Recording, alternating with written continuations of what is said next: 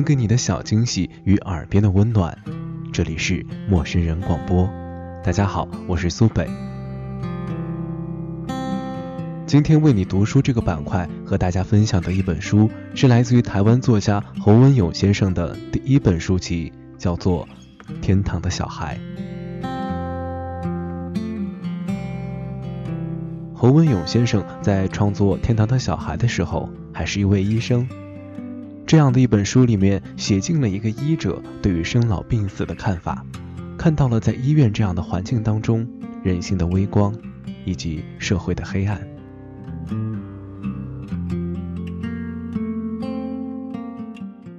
很多时候，我们都知道，这个世界上总是善良的人多，可是，在医院里面，却也不尽然。所以在这样的一本书里面，我们可以看到这个世界千疮百孔，但是作家侯文勇先生却细细的捕缀着这样的一个世界，因为他看到了人性的善良。虽然是黑暗当中的微光，却也显得隽永以及弥足珍贵。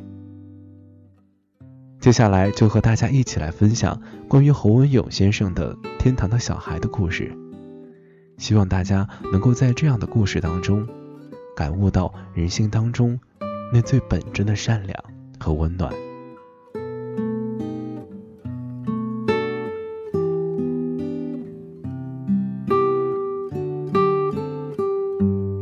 《天堂的小孩》是由十六个故事续写十六种人生悲欢的短篇小说集。它是台湾作家侯文勇根据自己的生活阅历和工作当中遇到的事情所编写的一本温暖的书籍。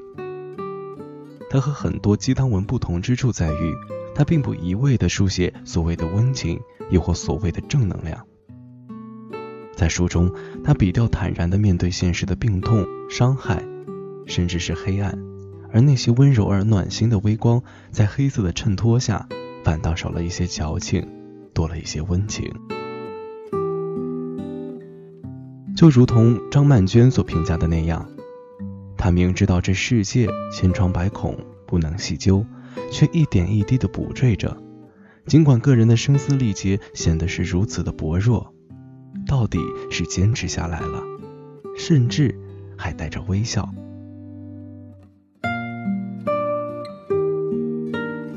侯文勇是台湾嘉义人。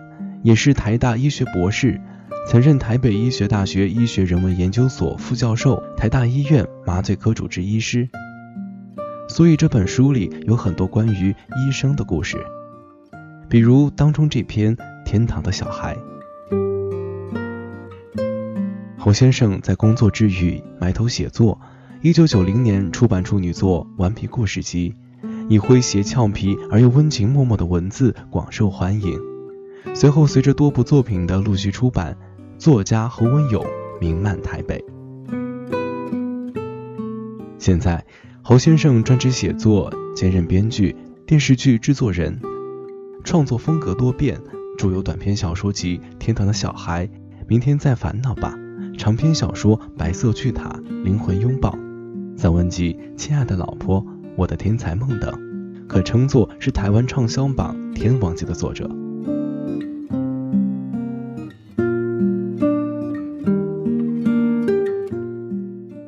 在这本书的序中，作者这样写道：“这本短篇小说集收集了我最早期的创作，这些大部分内容都和医疗有关的作品，是我年轻初次面对医疗体系的冲击时的热情。从某个角度来说，也是在我写作上的初恋。我曾和一个从事创作的朋友聊过初恋这件事，我这样问道：你不觉得？”到最后，每个人初恋的故事其实都是差不多的吗？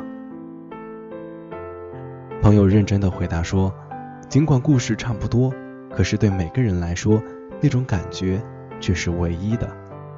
对于我来说，创作者的责任就是把那种感觉写出来，并且让其他的人也感受到初恋的那种唯一。我倒是很喜欢这样的说法。”对于一个写了二十多年的作家而言，不管是再版最早期的作品，或者是对别人谈起自己的初恋，忐忑应该是很接近的。还好有初恋的那种唯一，给我一种心安理得。让书被再印一次，故事被再说一次，小说能够被再读一次，或许这就也让埋藏在生命中许多不会再发生了的那些唯一，再度的被重视。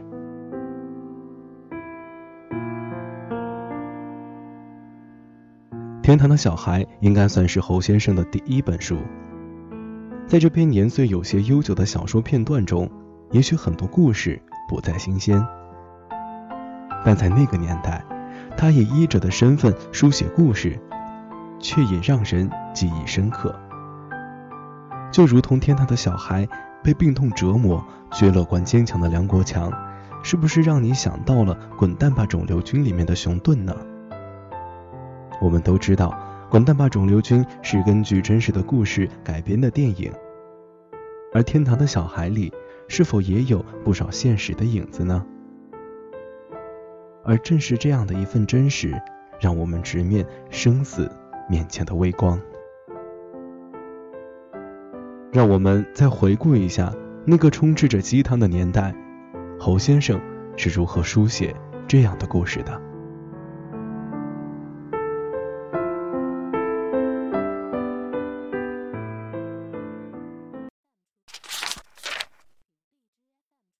现在，华医师拿着病历及病理报告，站在病房走廊前面。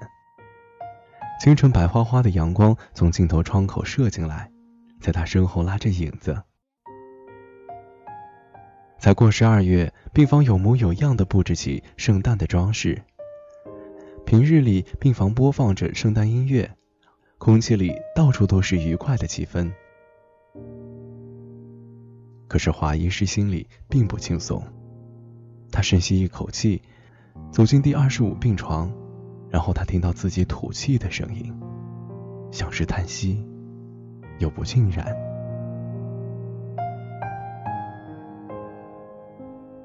病童的母亲挺着大肚子，叫抱着手，焦躁的在病房里踱来踱去。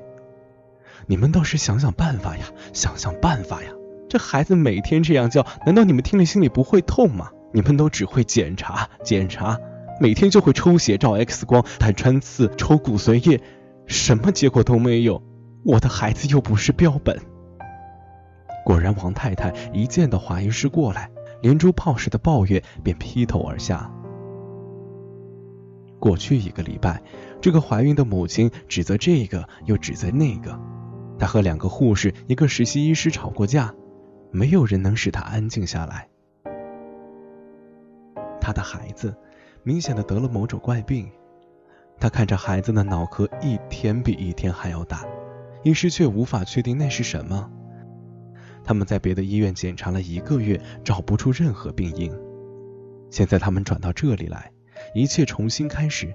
他仍然对每件事情都不满意，和所有的人吵吵闹闹。天哪，谁来救救我们？他交抱着手，夸张的摆动着头部。护士小姐正替小病人注射静脉点滴，那只羸弱的小手臂早已布满了淤青以及坑坑洞洞的针孔。病人又这么的小，因此很难找到一条合适的静脉。病人虽然神志不清楚，却让这样的场面训练出了反射动作。有三个强壮的护工压住孩子的手脚，免得他惊慌乱动。华医师蓬着头发立在旁边看，没有说什么。他一张孩子气的脸在那副邋遢里显得格外纯净。等护士打好点滴，又把孩子的手脚稳稳地固定在病床两侧之后，他才走过去，看孩子的眼睑、双手，摸他的脖子、腹部，还用听诊器在孩子的胸部聆听。不能老打止痛药呀！你看他瘦成这样，昨天晚上发烧，找值班医师，医师也下来交代护士要给一个冰枕，整个晚上烧的还退不下来，早上又吐了三次。华医师边检查，王太太在旁边不停的唠叨：“王太太，你听我说。”华医师检查完毕，脸上略略有些不耐烦。我们昨天下午才接到的病理报告，我希望你有心理准备。小孩子的毛病已经诊断出来了，是白血病。白血病？是的，我们早上才开过讨论会。白血病是很麻烦的毛病，根据 CT 显示，癌细胞目前恐怕已经蔓延至全身，连脑部都受到了侵犯。你是说，我的孩子不会再醒过来？华医师看着他，沉静的点头。王太太觉得软弱无力，推倒在病床那边那张大椅子上。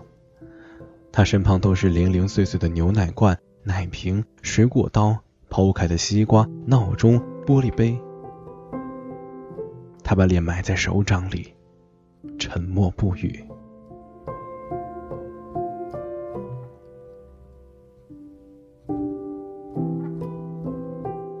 好一会儿，华医师听见急促的声音。他看不见王太太的表情，可是他知道她在哭泣。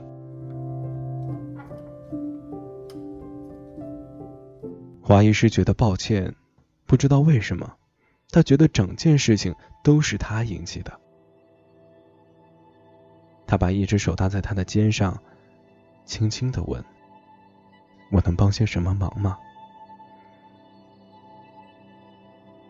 默持续着，习惯了吱吱喳喳的嘈杂，突然来的沉默，反倒叫人惊心。过了好久，王太太把头抬起来，泪水已经流满了脸颊。我需要安静。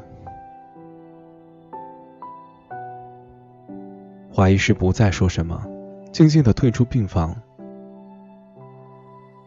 圣诞音乐仍然响着，节奏里隐隐约约的可以听见叮叮当当的马车铃声。他看见远方的地方，梁国强背着小书包，一条腿打着石膏，正嘻嘻哈哈的和护士小姐嬉戏追逐。笑声与歌声之中，他仿佛看到了上帝派来的小天使。可是那只是他的新病人。早上他也讨论过这个病例。外科刚开完刀，转过来的病人，等一会儿华医师还必须去看他。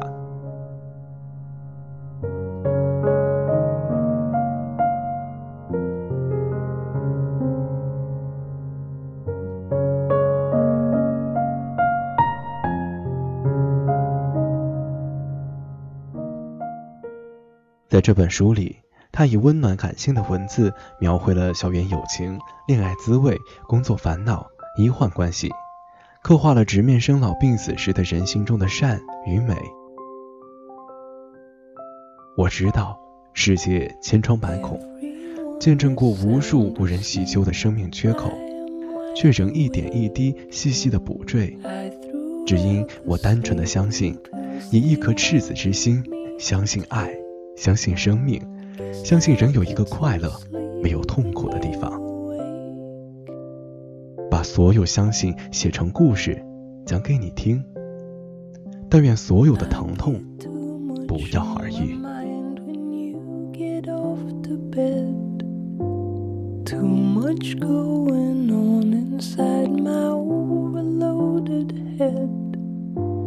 Guess I'll get some sleep.